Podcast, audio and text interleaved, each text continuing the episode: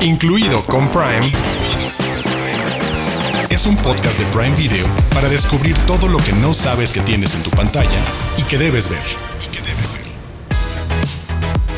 Bienvenidos y bienvenidas a un episodio más de Incluido con Prime, un episodio donde hablaremos de adolescentes, de mujeres adolescentes divertidas, fuertes, curiosas, enfrentando la vida lo mejor que pueden y empezaremos platicando del estreno de una película titulada Catherine llamada Birdie, situada en la Edad Media con toques de humor negro y una historia que busca inspirar. Como cada semana estoy muy bien acompañado de mi querida Diana Su, ¿cómo estás? ¿De qué más les vamos a platicar esta semana? Pues seguimos extendiendo ese tema de mm, no adolescentes, pero sí mujeres que luchan para ganarse su lugar, para ser congruentes consigo mismas, eh, coming of age también algunas historias y para eso les hablaremos de Juno de Lady Bird y de La voz de la igualdad. Y como ya es una tradición, la reseña de lo que vimos en el episodio 5 del Señor de los Anillos, los Anillos de Poder, y que obviamente morimos por contarles. Así que comenzamos. El Señor de los Anillos. Los Anillos de Poder. Resumen de la semana. Y hemos llegado a una de las secciones que se está convirtiendo rápidamente en una de nuestras favoritas, ¿verdad, Diana Su? Ya es mi favorita, no se está convirtiendo, ya es. Bueno, buen punto, se está convirtiendo en mi favorita, ya es tu favorita y es el recap, ahora sí que nuestras teorías acompañando todo lo que vimos con el más reciente episodio del Señor de los Anillos, los Anillos de Poder, en este caso el episodio número 6, el episodio de la gran primera batalla finalmente es ese momento en el que todas estas historias paralelas que les hemos ido platicando en diferentes espacios se cruzan, se encuentran y de manera violenta y trágica y hay un montón de escenas apocalípticas y de encuentros por donde desmenuzamos todo lo que va pasando en estos casi, además lo platicábamos antes de, grabar, no lo saben ustedes, pero yo estaba platicándole a Diana Su de los largos pero que creo funcionan 50 minutos de batalla y preparación de batalla entre humanos y orcos y elfos y Sí, eh, veníamos acostumbrados de saltar de historias, ¿no? Y de contextos. Y aquí nos vamos a centrar en The Southlands. Vamos a ver por primera vez estos crossovers de personajes que se saludan y que es como de, hola, yo soy tal, ya sabes, presentaciones entre, entre ellos. Eso me, eso me gusta. Y creo que es, un episodio, este es hasta ahorita el que mejores críticas ha tenido. Así casi, casi todo el mundo le ha puesto 10 de calificación. Y que recobró la confianza de muchas personas que estaban desesperadas por ver acción, por, por enganchar con esta serie que ya está a punto, bueno, está a punto de terminar la primera temporada. Y mm, quiero hablar de un tema que, me llamó la atención, que lo leí en varios comentarios, que a mí me costó trabajo entender hasta que me hizo sentido. Y es que cuando eh, Galadriel llega con el ejército y con todos los de Númenor a ayudarle a Rondir y a Bronwyn, a, a los que están peleando con los orcos en The Southlands, mi primera reacción fue como, ay, sí, ¿cómo saben dónde está la batalla? ¿No? ¿Cómo es posible que lleguen exactamente al punto que necesitan? Y después de rever el episodio, me queda clarísimo, porque además le dedican un momento en el episodio, que es que Galadriel le dice a Isildur, cuando están a punto de llegar, mira, que como ella tiene una visión tan buena que puede ver un el lugar a donde están llegando, aunque estén a mucho, aunque estén tan lejos. Y eso es lo que pasa con la pantalla. Ella está liderando, ella sabe a dónde van porque tiene esta supervisión, porque se ve humo en el cielo y porque sabemos que de Southlands varios lugares, si no es que la mayoría están, eh, no hay gente más que en, este, en estos lugares que estamos viendo. Entonces, para quien decía, ay, ¿cómo es posible que sean estas casualidades de las historias de fantasía? Sí tiene una razón de ser y quería comentarlo aquí porque a mí yo también me, me cayó esta explicación me quedo con, digo, de las muchas cosas que podemos rescatar de, este episodio también, me parece el que más avanza al, al por fin conectar muchas de estas historias pero también en el momento de la acción que hacía falta, y lo platicaba hace rato, te va engañando el episodio de buena manera, sintiendo que son pocas batallas. Por ejemplo, y, lo había apuntado el de, le habían tendido una trampa a los orcos cuando de repente estás esperando el primer gran enfrentamiento en la noche y entran y todo está vacío, desolado, abandonado y como que te quedas con el de, ah, bueno, ya casi, etcétera. Y lo van alargando, creo que lo van construyendo bien. En algún momento hay una gran batalla de noche, que yo soy enemigo de las batallas nocturnas o, o bajo la lluvia, porque sabes, puedes esconder muchos de estos efectos especiales y demás que queremos ver un poco más de esa gran acción en estas producciones. Pero unos minutos después va a llegar ese gran momento a plena luz del día, que además es cuando llegan más de los personajes, precisamente lo que tú decías de Galadriel, de cómo llega en ese momento, y también como además este en un guiño a lo que conocimos también en algún momento de muchas de las películas del Señor de los Anillos, estos héroes que llegan cabalgando y heroínas siempre llegan en el amanecer, siempre llegan en el momento que ya hay luz para pelear y listísimos para cuando creían que los otros ya estaban a punto de sucumbir, eh, se presentan. Creo que tiene todas esas vertientes y ritmos de acción que te hacen irte enganchando y que demuestran que hay un uso, una inteligencia detrás de cómo montar las secuencias de acción y cómo irlas planteando. Eso a lo largo de este episodio dura más de hora 10 minutos y 50 minutos de ellos son de este gran enfrentamiento que se va alargando entre humanos y, orcos primero y después humanos y elfos contra orcos. Eh, pero creo que logra un buen momento de, claro, ya tenía que avanzar y lo que dices, nos estamos acercando a la recta final, entonces ya tienen que empezar a conectar varias cosas. Y en la mirada a la larga distancia me quedo con este comentario que quería compartir contigo y, escuchar si la gente también le pasó porque pensé en ti mientras veía esa escena y, tiene que ver con Teo, este adolescente del que hemos hablado y que una y otra vez se esfuerza por meter la pata y tomar malas decisiones y traicionar a los humanos y darle la empuñadura a este a Adar y de alguna manera también provocar lo que acaba siendo el super cierre de, del episodio. Creo que se dibuja o espero que se dibuje una gran historia de redención, porque lo que hemos visto hasta ahorita en seis episodios, si es como el de me caes súper mal, ojalá te pase algo, o tienes enfrente una gran historia de redención después de las metidas de pata que, que has hecho. Es que, ¿sabes qué me pasa con ese personaje? Que todos los demás son súper correctos. O sea, Arondir es como el hombre ideal, súper respetuoso, que le sabe mucho a la acción, ya sabes, muy guapo. Eh, Bronwyn es esta mujer también así súper inteligente y hacen esta pared. Todos son perfectos. Por lo menos, tío, es como nosotros. O sea, mete la pata, toma las peores decisiones y quieras o no, le llama la atención como que ese, esa maldad. Es el lado oscuro. Sí, exacto. Es, es ese. Está tentado por ese lado oscuro. Y, por lo menos, como a falta de estos villanos tangibles que hablábamos hace poco, que nos faltaba ver, él por lo menos tiene esa parte. Claro que desespera, grueso. O sea, cada vez que sale tío es como, ¿ahora qué vas a hacer? Eres el pipín de, esta, de esta serie. Pero por lo menos tiene eso. O sea, que sabes que él no es predecible y puede meter la pata enseguida. Eso ya es algo que se necesita para que la narrativa no sea tan predecible en tantos momentos. Hay un intercambio importante entre Galadriel, entre Isildur, que lo conoce, entre Lendil, que le platica que su esposa se ahogó, ¿no? Eso, eso es un detalle que nos sabíamos. Bronwyn y Arondir por fin, por fin se dan un besito. O sea, después de todo lo que veníamos esperando, yo sí ya quería. manita sudada esos dos, no me caen bien, la neta. Jesus, sí, les falta un poquito de, acción. Quizás tras bambalinas. No nos vamos a meter con su intimidad, pero les falta un poquito de eso. Y bueno, otro personaje que sigue siendo esta incógnita que no, que siguen saliendo memes semana con semana de quién es Sauron. Eh, para mí no va a ser Halbrand, pero bueno, quién sabe. Me gusta mucho cuando ellos tienen una escena padrísima de persecución cuando por fin atrapan a Adar, que además la manera en que lo hacen es, muy, a, nivel acción es muy, muy padre.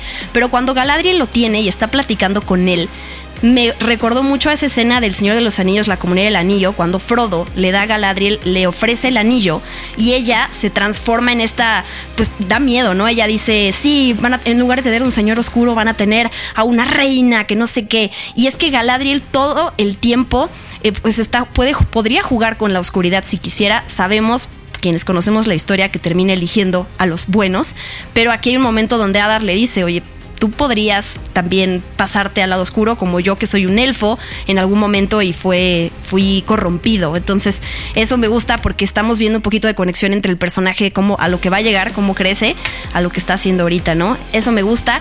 Y me gusta que al final de todo, que pensamos que eh, ganaron y que todo está saliendo bien para ellos, este monito, que es otro villano que me gusta, Waldrek, que más, es más como un secuaz, ¿no? Que está cumpliendo con las tareas que le dan, logra robar esta empuñadura y pues al final el episodio termina en este volcán Apocalipsis. Que parece ser el monte del, eh, monte del destino, ¿no? Este volcán que eventualmente donde, donde destruyen el anillo y mm, pues eso, eso me gusta mucho. Udun, como se llama el episodio, se puede referir a varias cosas. Eh, Gandalf le llama Flame of Udun a Balrog, pero no creo que vaya por ahí, va más bien por el valle. El valle se llama Udun. Entonces, como locación se ve que de ahí viene cuando los orcos le están, están gritando Udun eso, eso me gusta. Yo amo los orcos, ¿sabes? O sea, no me gustaría encontrármelos, pero me, sí me gusta la y todo eso. No, eso es impresionante, pero incluso iría más allá gracias a este episodio y conectando con lo que decías, creo que la segunda mitad un poco la podíamos definir y ya lo decías tú como el asomarse a los lados oscuros que están en todos. Lo platicamos un poco de Teo inicialmente, el,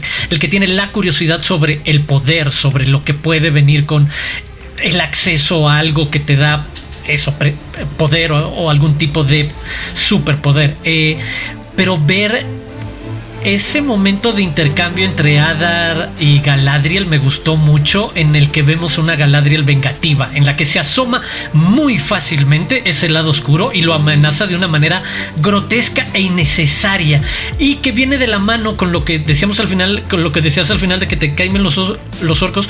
Me gustó que no hacen mal en vender el otro lado de la historia. El speech que se echa Adar en ese momento, en ese intercambio sobre, oye, al final también somos seres Punto. No seres humanos, no seres, somos seres. No merecemos tener un hogar. Le pone un matiz de grises como para simplemente concebirlos como buenos o malos, como la herramienta del villano y tratar de darle otra condición, otra perspectiva a quiénes son ellos y por qué también quieren hacer su revolución y salirse con la suya y quedarse con todos de Southlands. Pero esa parte en la de creo que este episodio también se trató de que viéramos distinto a los orcos y quizás como Diana Su nos cayeran un poco mejor o los quisiéramos un poco más. Y, y sí, ese cierre espectacular. En unos días ya estaremos platicando de qué viene después de ese apocalipsis volcánico. Y sí, yo también estoy contigo. Creo que creo que es. Eh, Sí, creo que es. ¿Cómo se llama? Mount of Doom. Ah, el Monte del Destino, el, volcán ese. Sí. Ah, dos cosas importantes nada más para mencionarlas. Adar, le dice a Galadriel que él mató a Sauron en algún ah, sí, Sí, sí. es como. Hmm. no te lo creo. Sí, yo tampoco se lo creo. Y la otra es en algún momento cuando, cuando eh, eh, Halbrand lo derriba, ves que le dice que, que se metieron con alguien de tu familia, ¿no? Ahí se ve que Halbrand todavía no conocemos su historia, no sabemos qué pasó, pero se ve que lastimaron a alguno de sus seres queridos y por eso el estado huyendo como que de ese... Lo manipulan muy fácil. Me, preocupa en el futuro porque este me lo calientan muy rapidito. Le dicen dos, tres cosas y ya quiere sacarla. Exacto, estuvo a punto de matarlo ahí, nada más porque le dijo dos, tres cosas de, ay, seguramente lloraste por alguien a quien yo lastimé es impulsivo. Y yo sí quiero que surja ahí algo entre amoroso entre él y Galadriel. Porque le tienen que dar otro matiz a Galadriel. O sea, yo entiendo que ella está llena, o sea, tiene esta sed de venganza eh, por lo que le hicieron a su hermano y no, ya dijo, no voy a descansar hasta matar al último orco. Pero me falta ver algo, o sea, como que otra parte de ella, la parte vulnerable de sentimientos. Entonces, no esperemos que Esperemos que llegue pronto. Ahí están nuestras hipótesis y deseos para los próximos capítulos de Los Anillos de Poder. Los de casa. Los de casa. Títulos originales y exclusivos de Prime Video. Los de casa. El estreno de la semana llega el próximo 7 de octubre. Es Catherine llamada Verdi, película de comedia medieval escrita y dirigida por Lina Dunham nombre bastante familiar para quienes les gustan las series de televisión, basada en la novela de 1994 del mismo nombre de Karen Cushman, protagonizada por Bella Ramsey, junto a Andrew Scott, Billy Piper, Joe Alwyn. La premisa muy sencilla, en el pueblo medieval inglés de Stonebridge, Lady Catherine, también conocida como Bertie, es la hija menor de Lord Rollo y Lady Aisling pronto va a descubrir que sus padres tienen necesidades y la agenda para casarla y en esos tiempos eso significan muchas cosas y pocas decisiones para esta jovencita preadolescente convirtiéndose en mujer y que nos va a presentar su historia, nos la va a narrar, además es parte de lo que ofrece esta película, con bastante humor. ¿Qué te pareció, Diana Su, Catherine Cold Birdie? Bien, vamos a desmenuzar estos elementos que acabas de mencionar. Primero, el título en español sería algo así como Catarina llamada pajarito.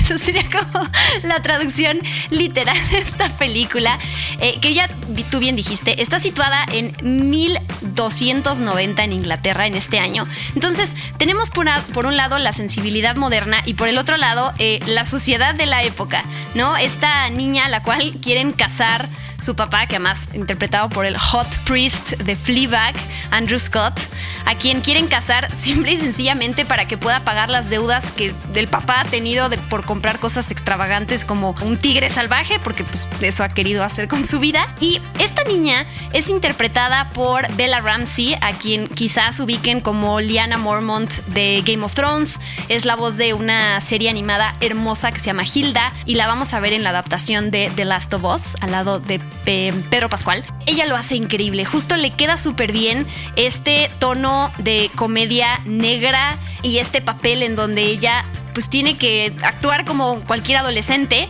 eh, en el que le vale la vida y al mismo tiempo está tratando de moldear su identidad y de ser ella misma, ¿no? Creo que el mensaje de la película es esta parte de defender quién eres y cómo eres.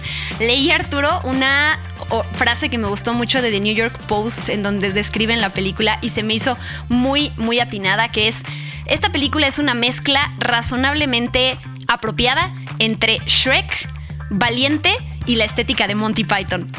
¿A poco no? Sí, le, dieron al clavo y creo que eso es una muy buena combinación, yo lo disfruté mucho y por atreverse a eso, en el tono Monty Python, incluso en su estética, también atreverse a cuestionar cuestiones sociales que además con ese eh, filtro que da el ponerlo hasta la edad media, el ver el absurdo de situaciones de sexismo en una sociedad que era groseramente sexista, o sea, la premisa de que el padre simplemente pues, ya tienes 14 años, como que ya te vas tardando en que te debería de estar arrejuntando con alguien y vendiéndote básicamente por una nueva fortuna para poder seguir manteniendo mis privilegios, empaqueta muchas cosas. Se, trata de algo que tiene la parte muy divertida de Shrek, la parte muy de inspiración de princesas tal cual, una lady vista desde otro ángulo que no quiere ser lady, que quiere ensuciarse, que es curiosa, que quiere descubrir el mundo, que no quiere conformarse para nada con ese rol que le han impuesto la historia o su mamá de pues, tienes que ser una lady, una princesa, reina en el futuro, algo así. Creo que que logre empaquetar una sola película todos esos tonos que podrían parecer disparejos y lograr un equilibrio es una buena noticia y es una muy buena alternativa para pasar un muy buen rato en el que te puedes entretener por diferentes lados. No todas las veces te tiene que funcionar lo mismo. Creo que de hecho a mí me pasó que es una película que quiero volver a ver para quizás disfrutar en otro momento un lado más clavado que tiene, pequeñas referencias y guiños que hace a historia o mitología propia de del Reino Unido, pero también otras partes enormemente ligeras y sencillas de esa niña adolescente convirtiéndose en mujer y descubriendo además en las situaciones más precarias todo lo que significan esos cambios y cómo de repente te empiezan a gustar los monjes y así como de, ah, nadie me había dicho que los monjes podían ser tan guapos. Ah, hijo, esperen, corte, corte, ¿qué está pasando? Sí, ese despertar sexual es parte de, de los temas a los que Lina Dunham les gusta, le gusta tratar, como en la serie de Girls, que es polémica para muchos, pero que justo es porque retrata temas de una manera muy abierta, la parte de la sexualización y la parte de los desnudos y todo eso. Esta película no va por ese lado, es más familiar, es, es más coming of age, pero dentro de esta eh, comedia, este humor negro que maneja la película, también toca, y tú ya mencionaste algunos,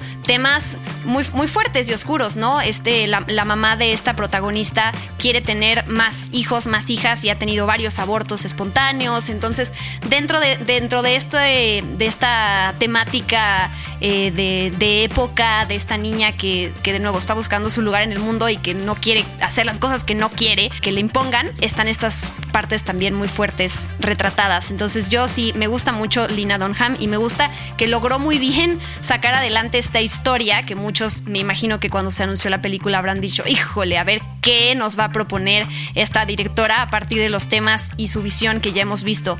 Entonces creo que, creo que lo, logró muy bien. Una muy buena alternativa de entretenimiento que tiene más niveles y tiene más discurso, ¿no? Y no se pelean ambas partes. Y, eso es algo difícil de lograr en este contexto. Ahora sí que felicitaciones a Lina Dunham, no que le importen mucho nuestras felicitaciones, pero creo que nos hizo pasar un muy buen rato y para quienes quieran clavar en algo más, ahí hay, como dices, desde temas súper sensibles hasta conversaciones de todos los días sobre situaciones de sexismo que se siguen repitiendo a situaciones del coming of age de todas las mujeres que se siguen repitiendo, sorpresas y momentos de descubrimiento que se seguirán dando mientras niñas se vayan convirtiendo en mujeres. Entonces, denle una oportunidad a Catherine llamada Birdie, Catarinita llamada Pajarita. Desde las profundidades. Joyas de Prime Video. Vamos a continuar con el tema de mujeres que van definiendo y van ganándose su lugar, reclamando su lugar desde diferentes perspectivas, películas que lo hacen con diferentes tonos. Y empecemos por Juno, película de 2007, comedia dramática, dirigida por Jason Reitman, escrita por Diablo Cody. Elliot Page interpreta al personaje principal, Michael Cera lo acompaña, Jennifer Garner, Jason Bateman.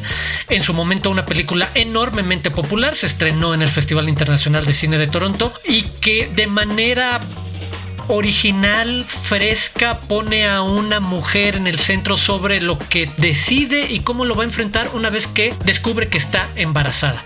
Y creo que es una de las comedias, si se vale decir independientes, más referenciales de los últimos 20 años, que creo que está mucho en el imaginario colectivo de la gente, incluso la simple imagen de Michael Cera corriendo. 15 años está cumpliendo esta película. Ay, Y me gusta porque a la fecha Jason Reitman ha defendido que pues que la gente dice, ok, si ya tuvo una gran taquilla y es muy exitosa y la gente conectó muy bien con los personajes, ¿por qué no han hecho una secuela? Y él dice, pues ¿qué va a pasar? Juno se queda embarazada otra vez y entonces hay una historia, ¿no? O sea, ya se contó que él quería decir sobre, sobre Juno y, hasta ahí, ¿no? ¿Cuál es la necesidad de, de, explotar esta historia? Quiero resaltar dos nombres que tienen que ver con esta película. El primero, Elliot Page. Él ha dicho en entrevistas recientes cómo esta película le gustaría volver a hacerla desde su perspectiva hoy en día, desde la comodidad que él tiene con su cuerpo, eh, que, no, que en su momento no, no, no, la tenía. Él ha dicho en entrevistas que la gente le decía, ay, pero tienes un montón de dinero y estás haciendo fama, ¿de qué te quejas? ¿No? Te tuviste que poner un vestido y ya. Y él cuenta, oye, esas cosas casi me matan, yo no la estaba pasando bien y mm, la gente es muy difícil a veces que se pongan en tus zapatos y que entiendan cómo te estabas sintiendo más allá de que te llegó esta fama y que, y que pues eres quizás rico y hasta ahí, ¿no? Entonces, si siento que esta película tiene además ese significado hoy en día para quienes la vimos y para quienes sabemos qué estaba viviendo Elliot Page en este momento, lo que significó a nivel carrera es muy importante, pero bueno, verlo hoy en día, ver sus fotos, ver las entrevistas que da, verlo tan contento con lo que es y, cómo logró llegar a eso después de sufrir mucho tiempo, me hace muy feliz, creo que le da justo otro valor a esta película y a revisitarla hoy en día.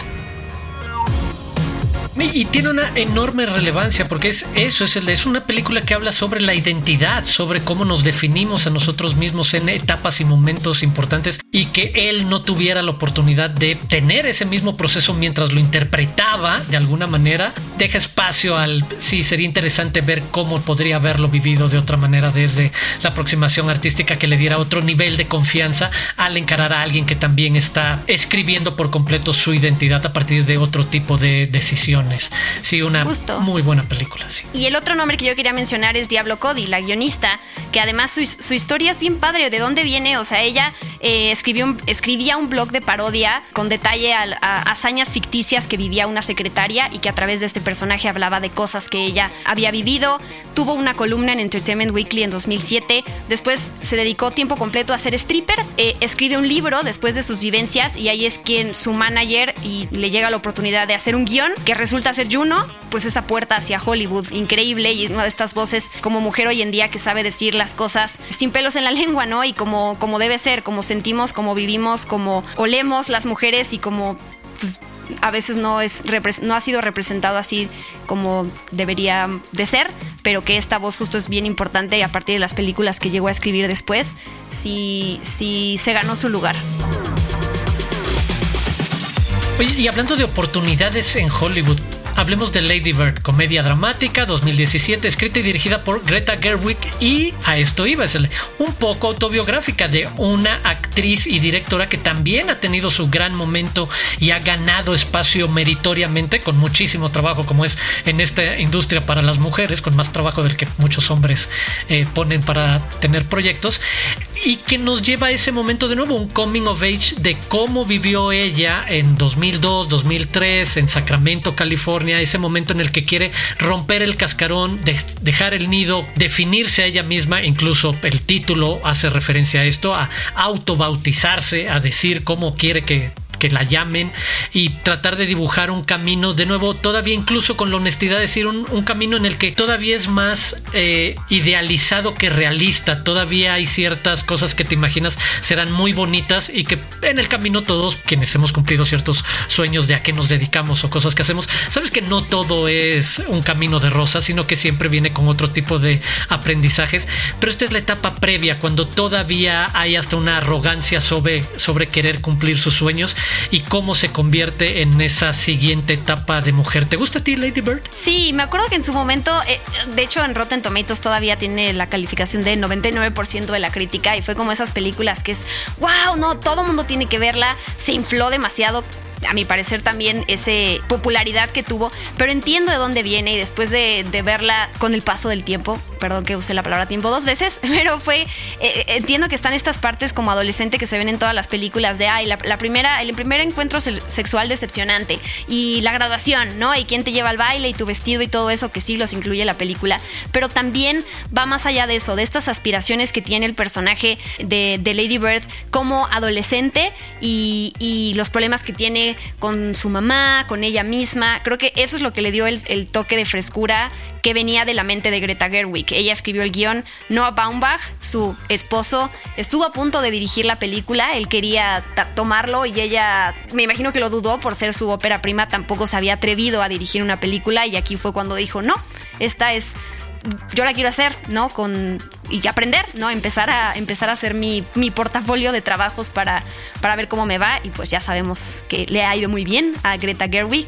Y además, los otros actores, además de Saoirse Ronan, que ok, ya tenía varias películas, Atonement creo que es la más importante que tenía antes, pero también esta película le sentó muy bien para, pues, para crecer. Timothée Chalamet, que el mismo año salió Call Me By Your Name, eh, ahí tiene un papel mucho más grande, pero aquí tampoco era ese actor que es hoy en día. O sea, hoy todo el mundo, Timothée Chalamet llega a la alfombra roja y es deslumbra, ¿no? Y pues la propia Greta Gerwig, que ya dijimos que, que con esto demostró el talento que tenía y que nadie sabía porque pues no se había explorado. Y cerremos con otra historia de una mujer enormemente interesante. Y aquí me parece el atractivo el conocer de una mujer inspirada increíble, inspiradora a muchísimos niveles en la vida real, que es la vida de la jueza de la Corte Suprema en los Estados Unidos, Ruth Bader Ginsburg, que tenemos su historia en ficción con el título de La voz de la igualdad, dirigida por Mimi Leder, escrita por Daniel Steppelman, protagonizada por Felicity Jones, Armie Hammer, Justin Trudeau, Jack Raynor. Muy buena película para acercarnos a una figura fundamental en la historia del activismo y los movimientos femeninos y romper techos de cristal en uno de los ambientes más difíciles como puede ser la Suprema Corte y toda la parte legal y de abogados en Estados Unidos y quien hasta sus últimos días se convirtió además en un icono pop del feminismo y quien seguía participando en marchas y seguía siendo una gran voz de conciencia y sensatez, pues si escucharon en algún momento en las noticias de Ruth Bader Ginsburg y no sabían quién es, aquí está su oportunidad de conocer un poco más de su vida. ¿Qué más podríamos decirles de esta película, Diana? A mí me impresiona esto de, este, de, esta jueza, ¿no? Que cómo pasó de ser es la importancia que tiene a ser de la cultura pop, o sea, verla en stickers pegadas en las computadoras, no sé, se me ocurre eso, que digo como, wow, o sea, eso es, eso es un alcance que evidentemente queda para siempre, ¿no? En la historia, sobre todo en Estados Unidos. Leía yo Ruth Bader Ginsburg murió en 2020 y fue rompió récord en ese momento porque fue la, primera mujer del país a la que se le concede un velatorio de Estado, el máximo homenaje póstumo en el Congreso. Entonces, así de, importante es, era y será para siempre esta mujer. Eh, Súper bien interpretada por Felicity Jones, me gusta porque varios momentos en la película que también se retrata muy bien el matrimonio, ¿no? Este, este hombre que la, pues que la mm, acompañó y que tenía todos los privilegios y ella estaba sentada a su lado, no sé, en las mesas, en discusiones, en las clases y a ella nadie le tomaba en, en cuenta hasta que ella empieza a ser como ese puntito, un poquito, digo, legalmente rubia está llevado al lado más enrosado de la situación, pero claro, cómo destella ese puntito de otro color dentro de todos esos hombres vestidos de negro que llegan a los tribunales y suben las escaleras y que hay una personita ahí que se ve y que va, se va haciendo su lugar en todo este entorno. A mí me gusta mucho, la verdad, creo que es una película. Está el documental también en Prime Video que se llama RBG, que también vale mucho la pena para conocer a la verdadera Ruth Bader Ginsburg, para conocer a la verdadera Ruth Bader Ginsburg, que sale en la película, tiene un cameo ahí de dos minutos, pero quienes la conocen es bonito verla ahí, que le dio su su sello de aprobación a Felicity Jones. Vean, ahí están tres opciones más para complementar a Catherine Colberdy, Juno, Lady Bird y La Voz de la Igualdad. Prime News. Noticias calientitas de Prime Video. Jack está de regreso. El próximo 21 de diciembre estrena la tercera temporada de Tom Clancy's Jack Ryan protagonizada por John Krasinski. Durante ocho episodios veremos a Jack implicado erróneamente en una conspiración convirtiéndose en un fugitivo abandonado a su suerte, obligado a esconderse atravesando Europa para mantenerse a salvo, mientras previene un conflicto global masivo. Más adelante les daremos más información sobre este gran estreno. Prime News. Si les gustan los dramas románticos y musicales, el 5 de octubre se estrena Cirano protagonizada por el extraordinario Peter Dinklage, acompañado de Haley Bennett, Kelvin Harrison Jr. y Ben Mendelssohn. En esta película veremos la clásica historia de Cyrano de Bergerac ayudando a Christian en su intento por conquistar a la bella Roxanne a través de cartas de amor. Incluido con Prime, es un podcast de Prime Video. Y así es como hemos llegado al final de este episodio de Incluido con Prime. Es hora de despedirnos, Diana Su, después de platicar de mujeres súper inspiradoras y muy buenas historias. No sin antes decirles que se suscriban a Amazon Music o a su plataforma de podcasting favorita para que no se pierdan estos episodios de Incluido con Prime que salen todos los jueves. Escríbanos al hashtag Incluido con Prime. A mí me encuentran como arroba guion bajo Diana Su en redes sociales y a Prime Video como arroba Prime Video MX. Yo soy Arturo Aguilar y me encuentran como arroba Aguilar Arturo. Y si acaso están escuchando esto junto a alguien, pero ustedes por alguna extraña razón no tienen Prime Video todavía, en serio, suscríbanse al servicio y podrían estar viendo muy pronto todas estas recomendaciones que les platicamos. Y si se ponen a escuchar todos los demás episodios, muchas más cosas que ver. Entonces los esperamos la próxima semana. Esto fue incluido con Prime.